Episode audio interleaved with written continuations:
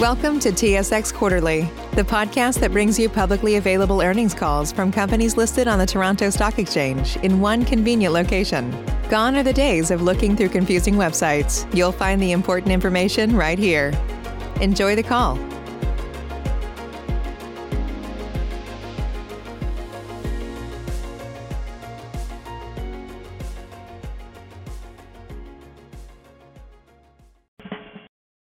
Good morning. My name is Chris, and I will be your conference operator today. At this time, I would like to welcome everyone to the conference call regarding Stelco's second quarter results for 2021.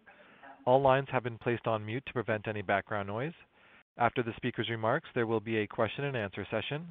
If you would like to ask a question during this time, simply press star, then the number one on your telephone keypad. If you would like to withdraw your question, please press star, then the number two. Thank you. Mr. Harris, you may begin your conference.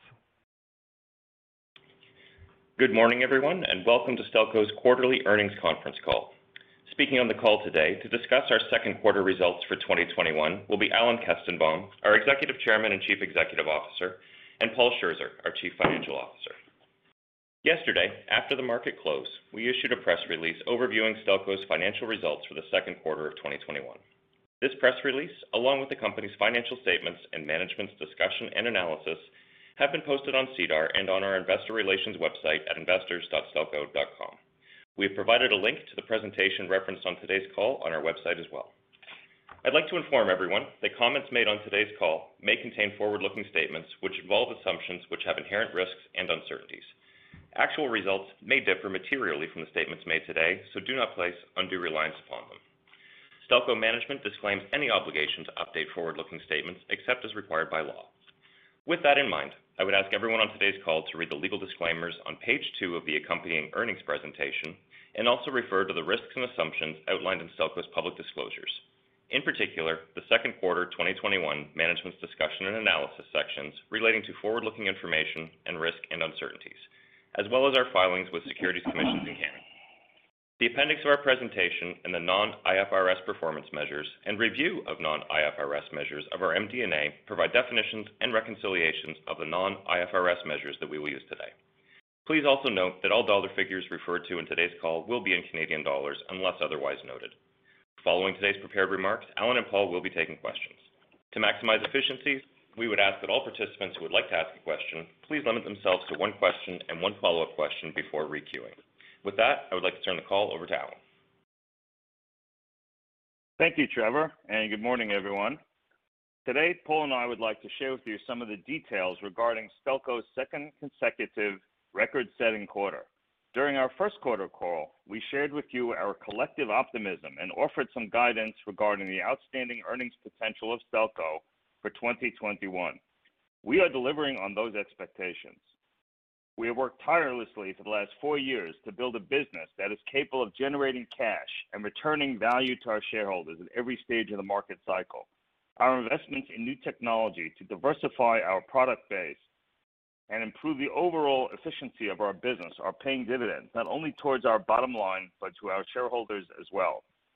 As you can see from our results, we are capitalizing on our investments in our operations, maximizing production through our tactical flexibility model, and fully capitalizing on the tremendous opportunity presented by the strong and still improving steel market.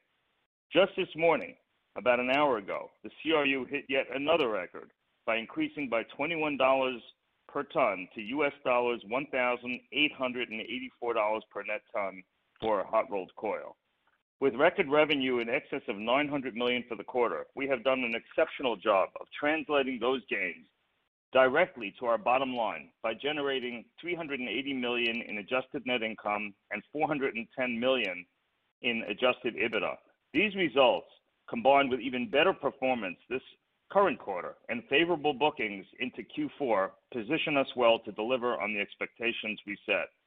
We continue to build momentum and capitalize on improving pricing, strong customer demand in our key end markets, low customer inventories, and the low-cost position we have created for our business. But We are not done.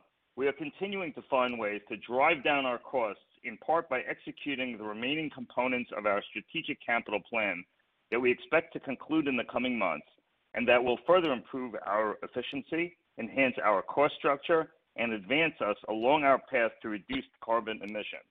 The upgrade of our Lake Erie Works coke battery is continuing and on track to be completed in the fourth quarter of this year. Once complete, it is our expectation that the strategic upgrades made to the coke battery will not only increase our production capability by up to 50,000 net tons of coke, but will lower our production costs even further. At the same time, construction of our new 65 MW cogeneration facility is well underway and scheduled to be operational in the second quarter of 2022. Our partnership with DTE Energy Services will deliver a state-of-the-art facility that will reduce our electricity costs, enhance our energy reliability, and further reduce our carbon footprint. In the current market, Stelco is extremely well-positioned to continue our strong financial performance and take full advantage of our operating structure. We have employed a strategy to modernize our primary operations and take full advantage of best-in-class technology from around the world, such as the commissioning of North America's only smart blast furnace. Additionally, as you can see on page four of our earnings presentation, Stelco's implied average cost across all of our products is lower than what our electric arc furnace competitors pay just for scrap, which is, of course, their primary raw material. This demonstrates a sizable cost advantage for Stelco against its EAF steelmaker competitors. With more and more steelmakers planning to transition to EAF steelmaking in the coming years, there will continue to be increasing demand pressure on what is a relatively fixed North American scrap market.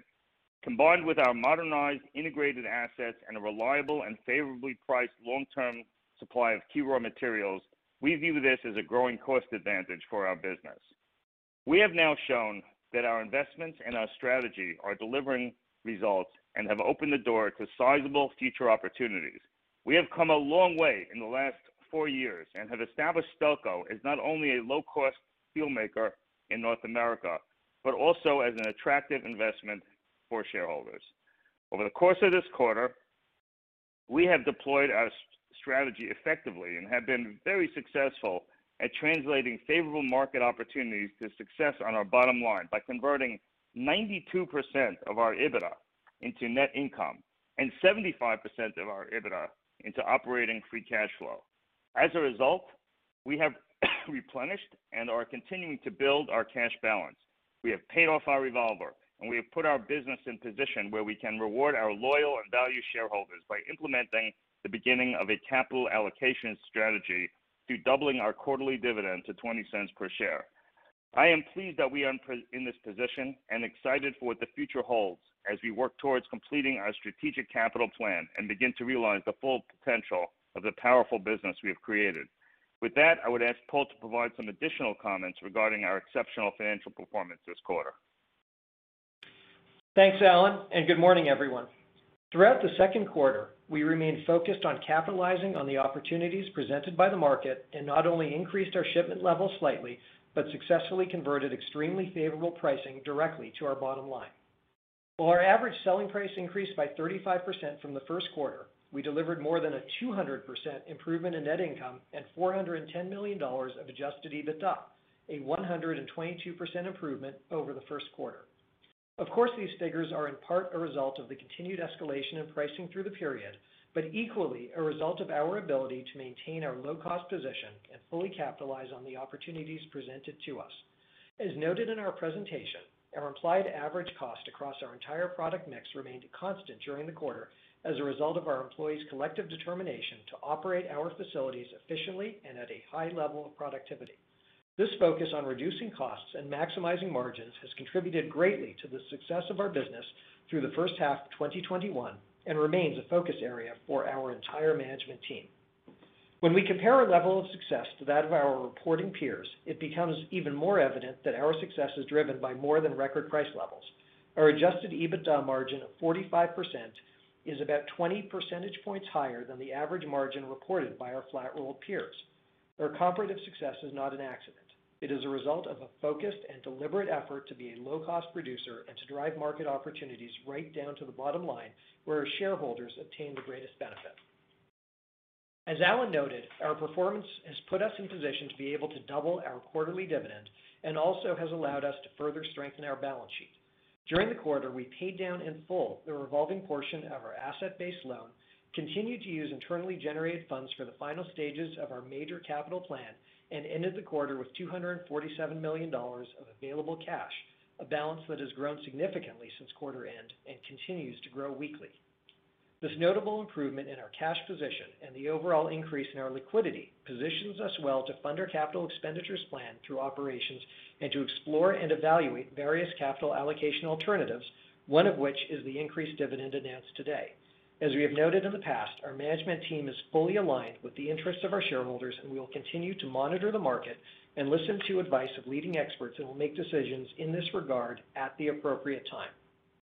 We are pleased that the full benefits of the blast furnace upgrade and other strategic investments are being realized, and increases in our production levels are translating into increased shipments in 2021. Our first two full quarters since completing the blast furnace project have seen consistent levels of shipments, with the second quarter coming in at 679,000 tons, up modestly from the first quarter. Going forward, we expect third quarter volumes to remain in line with our strong shipping levels of the quarter we recently completed. We continue to monitor developments with respect to the COVID pandemic and the ongoing recovery.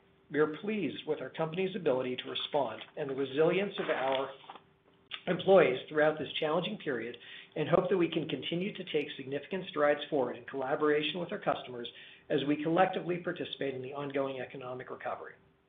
Overall, the second quarter built upon the success we achieved in Q1, and we are excited to have been able to once again deliver record results and to be able to translate that success into heightened dividends for our shareholders. Going forward, we will stay true to our strategy, our principles, and our values, regardless of pricing levels or the state of the market. We will maintain a strong balance sheet. We will utilize our tactical flexibility model to pursue the highest possible margins across all product lines, and we will deploy our capital in a responsible manner that benefits all of our shareholders. These are the tools that have contributed to our success, and we will not deviate from them. By staying true to these commitments and taking full advantage of market opportunities as they arise, I am confident that we will continue to deliver successful outcomes. Thank you for taking the time today to join our call. Thank you, Alan and Paul. That concludes our prepared remarks for this morning, and I would now like to turn the call back over to the operator for questions and answers. Operator? Thank you. Ladies and gentlemen, we will now begin the question and answer session. As a reminder, please limit yourself to one question and one follow-up. Should you have a question, please press star followed by one on your touch-tone phone. You will hear a three-tone prompt acknowledging your request, and your questions will be polled in the order they are received. Should you wish to decline from the polling process, please press star followed by two. If you are using a speakerphone, please lift the handset before pressing any keys. Your first question comes from David Gagliano, BMO. David, please go ahead.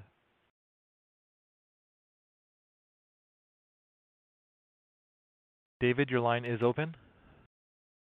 Uh, well, on um, pricing, obviously very good quarter. Um, but when we look at uh, um, you know, index pricing and you know, things like that, it it does, at least in my view, and it's in your slide decks as well, suggest there's quite a bit more upside as we go through you know, the second half of the year.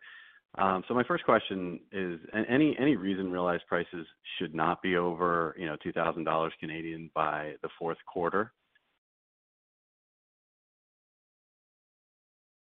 BetMGM has an unreal deal for sports fans in Virginia. Turn $5 into $150 instantly when you place your first wager at BetMGM. Simply download the BetMGM app and sign up using code Champion150. Then place a $5 wager on any sport. You'll receive $150 in bonus bets, regardless of your wager's outcome. And if you think the fun stops there, the King of Sportsbooks has plenty of surprises in store. Check out daily promotions, same game parlays, live bets, and so much more. Download the app in Virginia today and get $150 in bonus bets instantly from your first wager. Only at BetMGM. BetMGM and GameSense remind you to play responsibly. See BetMGM.com for terms. 21 plus only, Virginia only. New customer offer. Subject to eligibility requirements. Rewards are non withdrawable bonus bets that expire in seven days. Please gamble responsibly. Gambling problem? Call 1 800 Gambler. Promotional offer not available in Washington, D.C.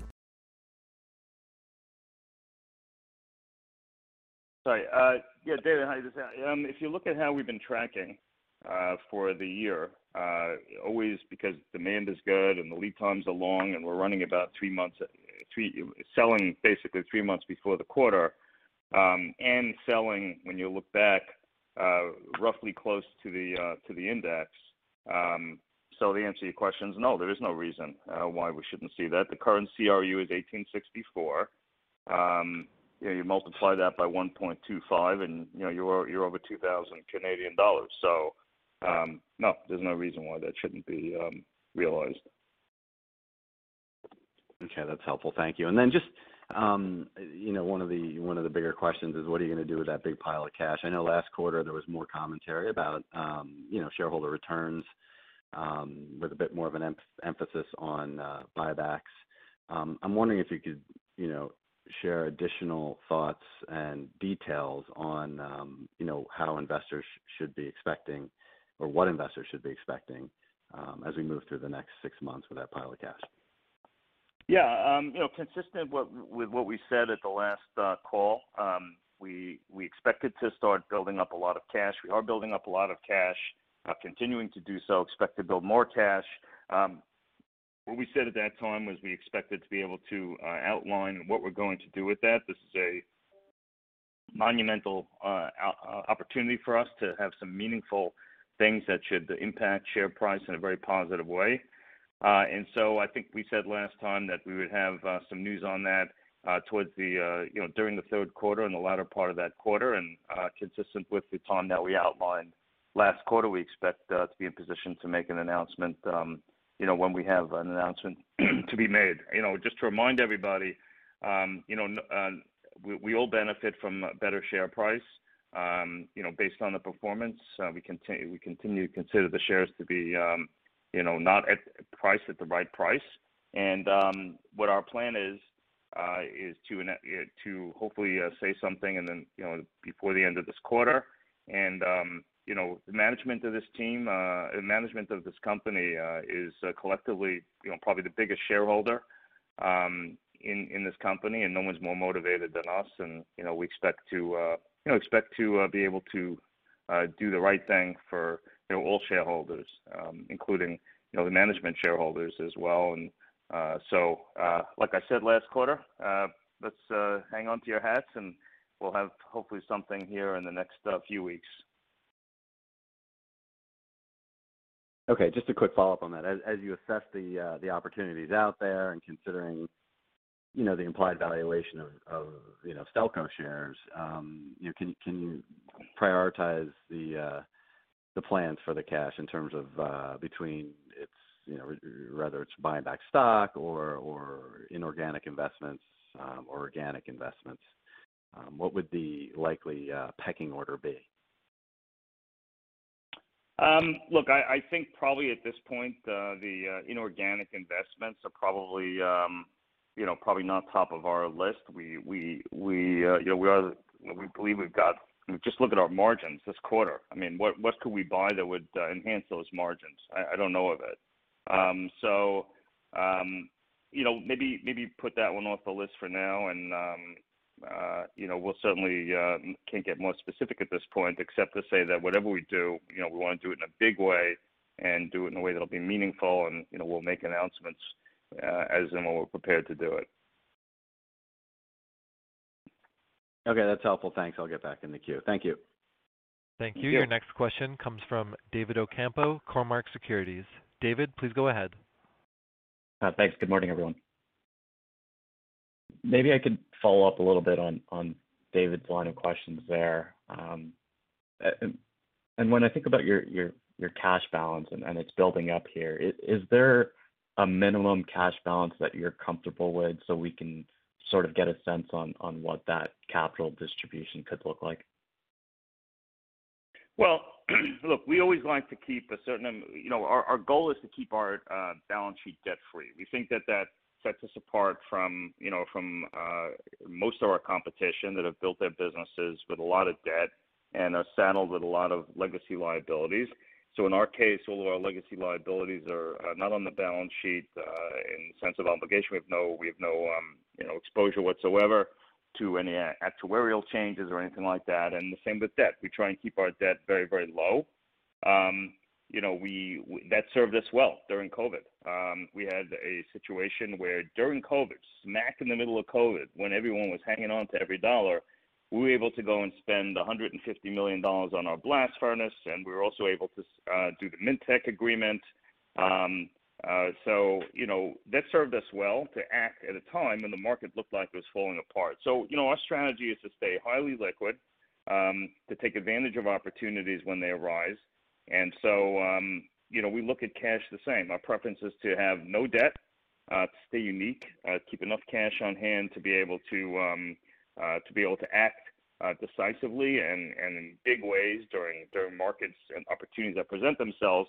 Having said that, um, you know, our expectations are uh, based on the earnings uh, and the pricing and everything else, that we're going to uh, generate significantly more cash than than you know what we think we need um, to keep on the balance sheet and uh, you know our, our plans are to use that for something that would be helpful in making the share price you know reach a value that uh, you know where we think it belongs to be. Yeah, that's very helpful. And then my next question is on the, cost structure here. With the coke battery, you know, um, largely finished here, and, the cogen coming online in Q2, can you provide us with an update on you know, how much your cost structure can be reduced on a per ton basis? Um, yeah, we, think there's another roughly uh, between the two of them, roughly um, 15 bucks a ton or something like that. Now I know that sounds like a ridiculously small number, and uh, when week after week CRU is going up by 20 to 40 bucks.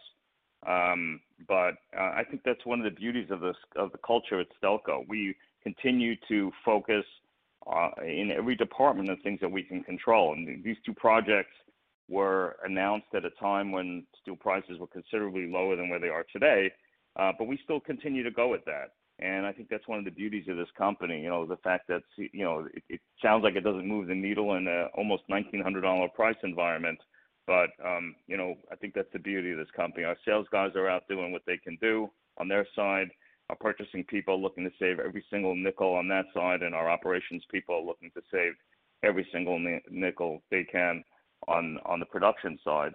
Um, and um, you know, so that's uh, you know, it's, I, I think there's there's a, how much we save, which is great. We're already in a you know leading position there, as you can see from our margins.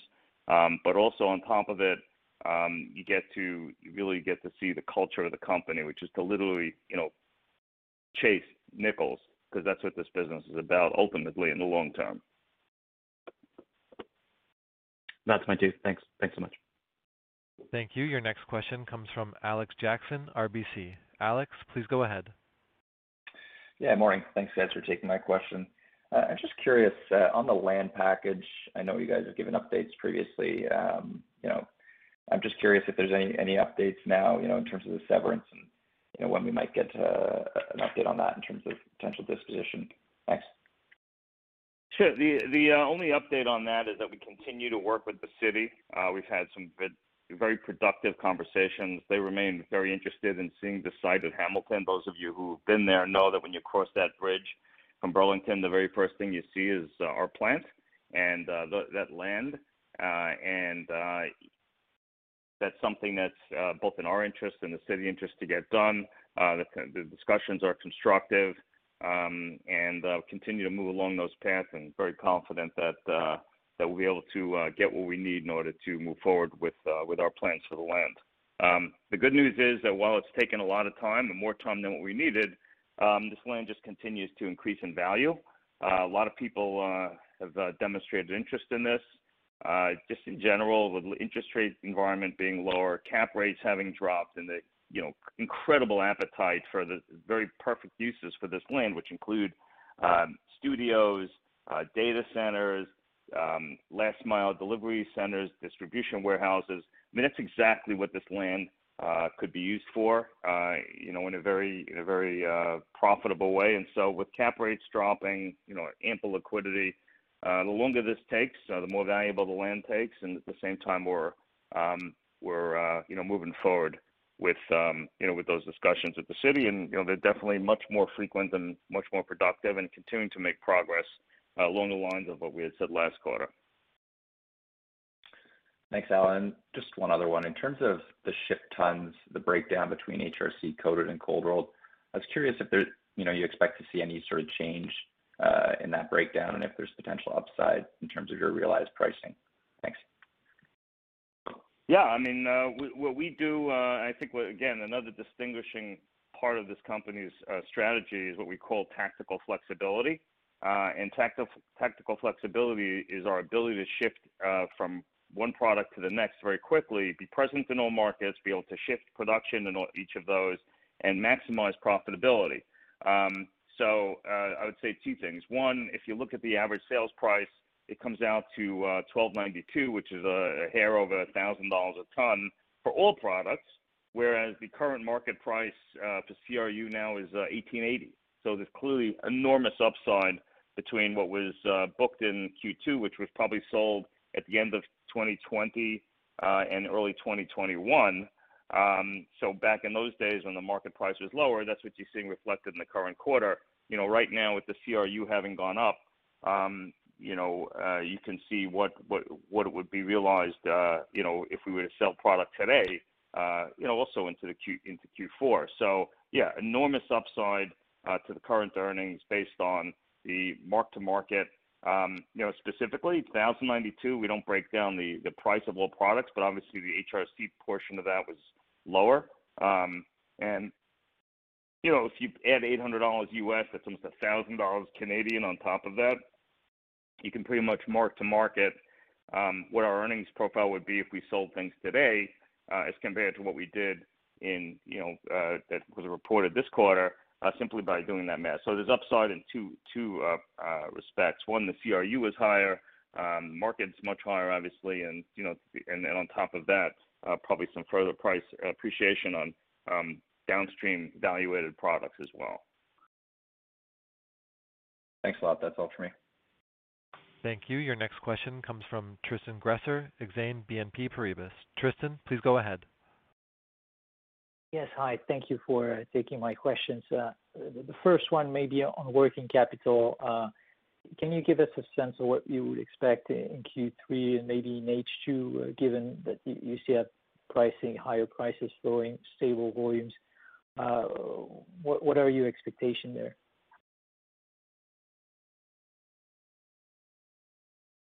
Yeah. Hey, Tristan, it's Paul. So, so, for working capital, I mean, as as you know, Uh, as we go through the year, our raw materials inventory increases a little bit heading into into the winter season. Um, the rest of our inventory should be relatively static. So the change you're going to see is really on the receivable. And the way I think about that is when you look at really our ASP in the last month of the quarter uh, versus our ASP in the last month of the prior quarter, that's when you should get something approximating our change in receivables. Because as we said, we're expecting shipments to be about level. Um so it's really gonna be kind of the exit ASP 'cause we sell on 30-day terms typically. To you know, not not to be too precise on it, but you're gonna see a pretty significant uptick this quarter uh with with selling prices given what's what's been going on with CRU over the last few months. All right. That's so it could be higher than Q2 then, uh, if I uh, understand you correctly. At this point, I'd be shocked if it wasn't a fair bit higher. All right. Uh, that's helpful. Um, my second question is a bit more on um, decarbonization. I mean, two of your closest peers have announced getting funding to build EAF and DRI plants to cut their carbon emissions. I was just wondering, when you look at capital allocation, is decarbonization at all on the agenda? If you if you any discussion with the Canadian government for for any investment there? Um, and do you see any risk, I mean, competitive risk to to, to competitors that can offer lower carbon steel as well? Um, so yeah, your thoughts on that would be appreciated. Sure. You know, first off, let me say the following. Canada has the lowest output per ton of carbon of any country in the entire world. Um, so when we start with Canada Canada starts from a position of already being the lowest cost emitter of carbon. Secondly, you know, absolutely. Every steel company that's out there today knows that uh, carbon reduction uh, is something that um, uh, people want to see, and we are working on our own plan. It, it will be different than what you've seen from the other um, competitors, uh, and uh, we think it will be better. Uh, we also think that um, you know we can do it without government funding, better because um, you know the government funding is uh, is, is a loan. It's not not a grant. You got to pay it back, and you know we're uh, you know consistent with our policy of keeping a clean balance sheet. Uh, you know, taking debt from the government is not not our preferred approach. Uh, that doesn't mean we won't do it if it becomes the best source of financing. But at the moment, um, you know, we are certainly moving uh, along the. Uh, we have an existing pathway of carbon reduction. It's certainly high on our agenda, and we want to make sure we do things uh, smart and efficiently, consistent with our uh, capital uh, our, our capital program, and consistent with our approach to our balance sheet. All right, that's very clear. Thank you. Thank you. Your next question comes from Michael Doumet, Scotiabank. Michael, please go ahead. Uh, hey, good morning, guys. uh, I guess maybe more of a curiosity question on hedges. Um, you know, certainly up to this point, HRC has surprised um, essentially everybody to the upside. But you know, when I look at the futures curve, I see an opportunity for Stelco to essentially lock up strong free cash flow potential into 2022. And you know, while I can't say where HRC prices will go, I would say that your share prices uh, or your share pre- is is pricing in HRC well below the futures curve. So with that context, I mean, why not you know go out there, lock up some um, hedges, secure higher free cash flow, and, and commit to more buybacks? Well, um, you know, uh, in terms of the first part of your question on on the hedging, um, you know, we think the forward curve is just way too low. We're looking at 1884 uh, today uh, for uh, for prices, and you know, next year the average is. Uh, if you look at the market, uh, as you're saying, it's it's, it's fairly healthy on historical uh, uh, terms. In terms of, uh, I think it averages out to 1250 or something for the for the year next year. That's U.S. dollars, but you know, it's 35% lower than the current market, and um, you know, we we think that prices are going to go. Uh, higher, stay stronger. Uh, there's a lot of things going on in the market. I don't think that people really understand. I think we're going to see prices continue to go up. Uh, if we do decide to hedge later on, it's not something I'm planning on doing now, but I think there's a long, long way down um, from where we are today to what the forward curve presents, and I think we're better off not hedging. Interesting comments. Uh, thanks, Alan. And, and I guess, I mean, based on those comments, you don't see steel pricing normalizing at any point through 2022. Is that fair? And I guess if that is fair, I mean, what point do you expect steel pricing to normalize maybe a little bit more thoroughly? Well, I mean, I, I think the first question is what's normal. Um, you know, we think that uh, that things are changing. Uh, the previous question that came in was about decarbonization. There's been a big shift to EAF production. EAF production is based on scrap. Scrap uh, already is short. It's going to get shorter as people transition to EAF production, as more EAF production comes on. And so uh, that means that scrap goes higher, steel prices stay higher, and, and normal becomes a newly defined term. I, I don't know if it's going to be uh, 1800, 2000, or it's going to be 1500 or 1400, but I don't think the days of, uh, of uh, steel prices uh, where they were, you know, are, are relevant anymore. Um, you know, we built this business around this thesis. It's not something new. Um, I've been talking about this for three years. Um, what's what, how cost uh, is going to go up, how the market is moving. What I did not realize at the time was the incredible uh, movement of China and other overseas um, countries moving into EAF production. Um, there is just so people understand, there's two billion tons of steel production. There's 200 million tons roughly of scrap availability for that market. So you know the market is rapidly moving to more and more EAF production uh, for good reason. Uh, a lot of it having to do with decarbonization, and uh, that trend will not change. And I think the squeeze on scrap continues to go up. Today, we're looking at busheling futures that are over $700 a ton. Um, and you know these guys uh, in the EAF need to make 250 on top of that. So you're looking at you know is a thousand the new normal? I don't know what the new normal is. Uh, but I don't think the old pricing, what you're saying, historical norms are, relevant anymore. And so uh, I think we need to get people accustomed to what things actually cost in terms of steel production, in terms of return on capital. Companies need to get both return on capital and cover their variable costs. And you know, so we think we're entering into a new period of time. I'm not sitting here saying the current pricing is the normal. I don't wanna say that. Certainly enjoying it, but I don't think hmm. that the lows are gonna be anything like what they used to look like. And I think that the world it needs to get used to it. And in fact, when we talk to our customers, whether they're auto customers, pipe customers, other customers, they acknowledge this, and they've had no problems passing this um, uh, downstream to their customers as well. So I think this is something that's very, very important to understand, and it really also goes back to the hedging question, like what is the right price? And um, you know, we think we're really, really well positioned Uh, to enjoy exceptional uh, profits for many years based on, you know, how we see the market develop.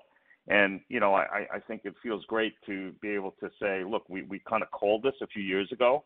Took a lot of guts to make the investments that we made, uh, both in terms of raw materials, into the blast furnace, you know, at a time where everything looked like the world was coming to a bleak end about a year ago. Um but we had confidence in what we had, you know, um, what we decided would be the right business plan and and, and thesis on the market, you know, that we developed two or three years ago, and now it's playing out. And I think it's too early to decide, you know, what is the new normal price. I can make all kinds of cases. I could be right, I could be wrong.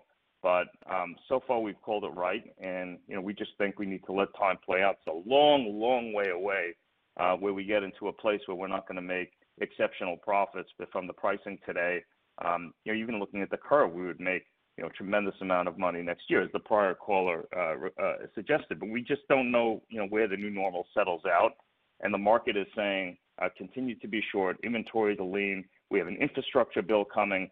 Don't forget, this is all in the context of an auto auto production that is um, that is restrained from the chip shortage.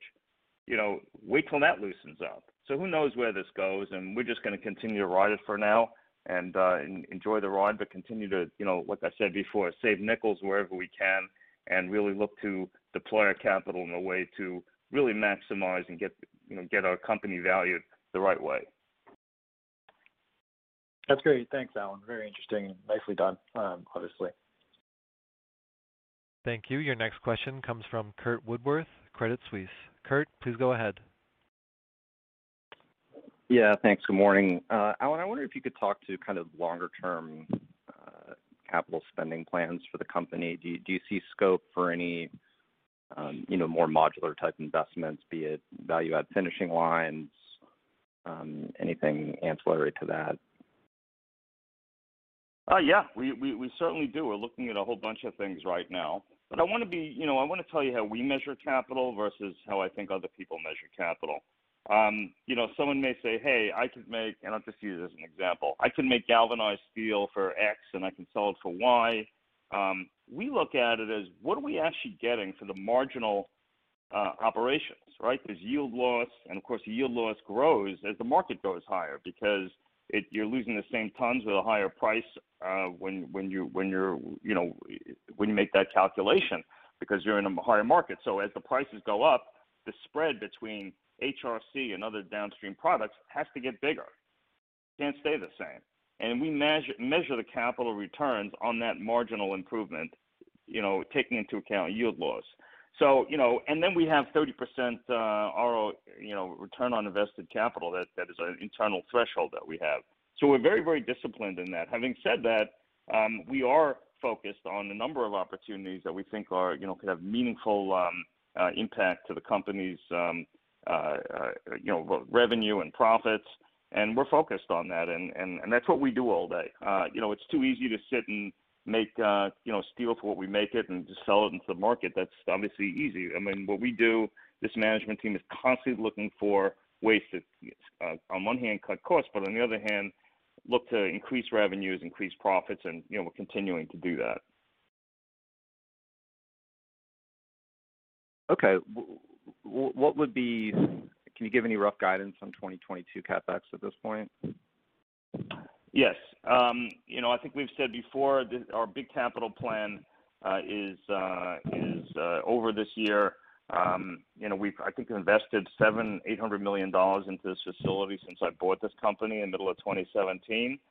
Um, you know, we are uh, we're going to go to maintenance mode next year, 85 million. That's that's the guidance I can give. Uh, if we do uh, decide to do any special projects, that would be in addition to that, uh, and we'll make those announcements as they come. But for now, you know, I think you can put in the maintenance number. Okay. I mean, do, do you think it's likely you're going to add more downstream finishing value add processing in the next one to two years? Um, I mean, we pretty much have the full suite what we what we need right now. I mean, we're able to meet the the, the customer's most stringent demands.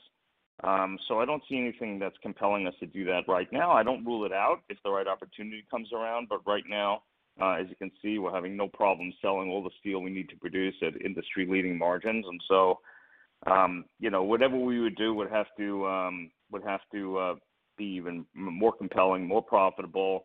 Uh, I don't see anything specifically on the downstream side right now uh, that um, you know that uh, that is compelling enough to beat the returns we're doing right now. And are are you contemplating adding an electric arc at some point in the future? Well, I mean, look, we're we're we're uh, you know we'll, we'll make announcements on investments uh, you know when you know when if we do, but I think you can tell from our other comments that we've made so far today. Um, you know, the electric arc business is is challenged because of its raw material uh, supply. We consider that to be an opportunity for Stelco. So, you know, uh, if we would go in that uh, um, you know direction, it certainly wouldn't be of hey, let's go short scrap. It would be something that would be more well planned and um, and more specific about okay, we can go build an electric arc furnace, but what the heck are we putting in it, and make sure that we we cover that too. So I think we'll be very thoughtful about what we do. We don't rule anything out, um, but you know, uh, we try and do things a little differently here than everybody else. Would it make sense to um, maybe convert Hamilton to a pig iron facility to feed into an electric arc, or do you? I know in the past you said you don't have any intent, any plans to be a merchant pig iron producer, but could that be something uh, that could occur? Look, to make pig iron, you need more iron ore and um, you know that's got its own constraints. So, yeah. all right, guys, okay. we're uh, over time we'll, here. Um,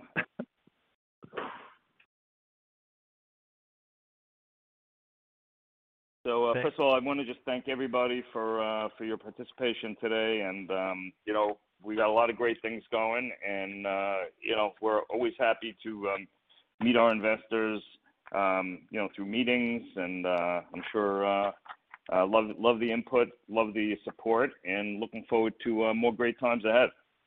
So thank you very much. Thank you. Ladies and gentlemen, this concludes your conference call for today. We thank you for participating and ask that you please disconnect your lines. At Parker, our purpose is simple. We want to make the world a better place by working more efficiently, by using more sustainable practices by developing better technologies, we keep moving forward. With each new idea, innovation, and partnership, we're one step closer to fulfilling our purpose every single day. To find out more, visit parker.com/purpose. Parker, engineering your success.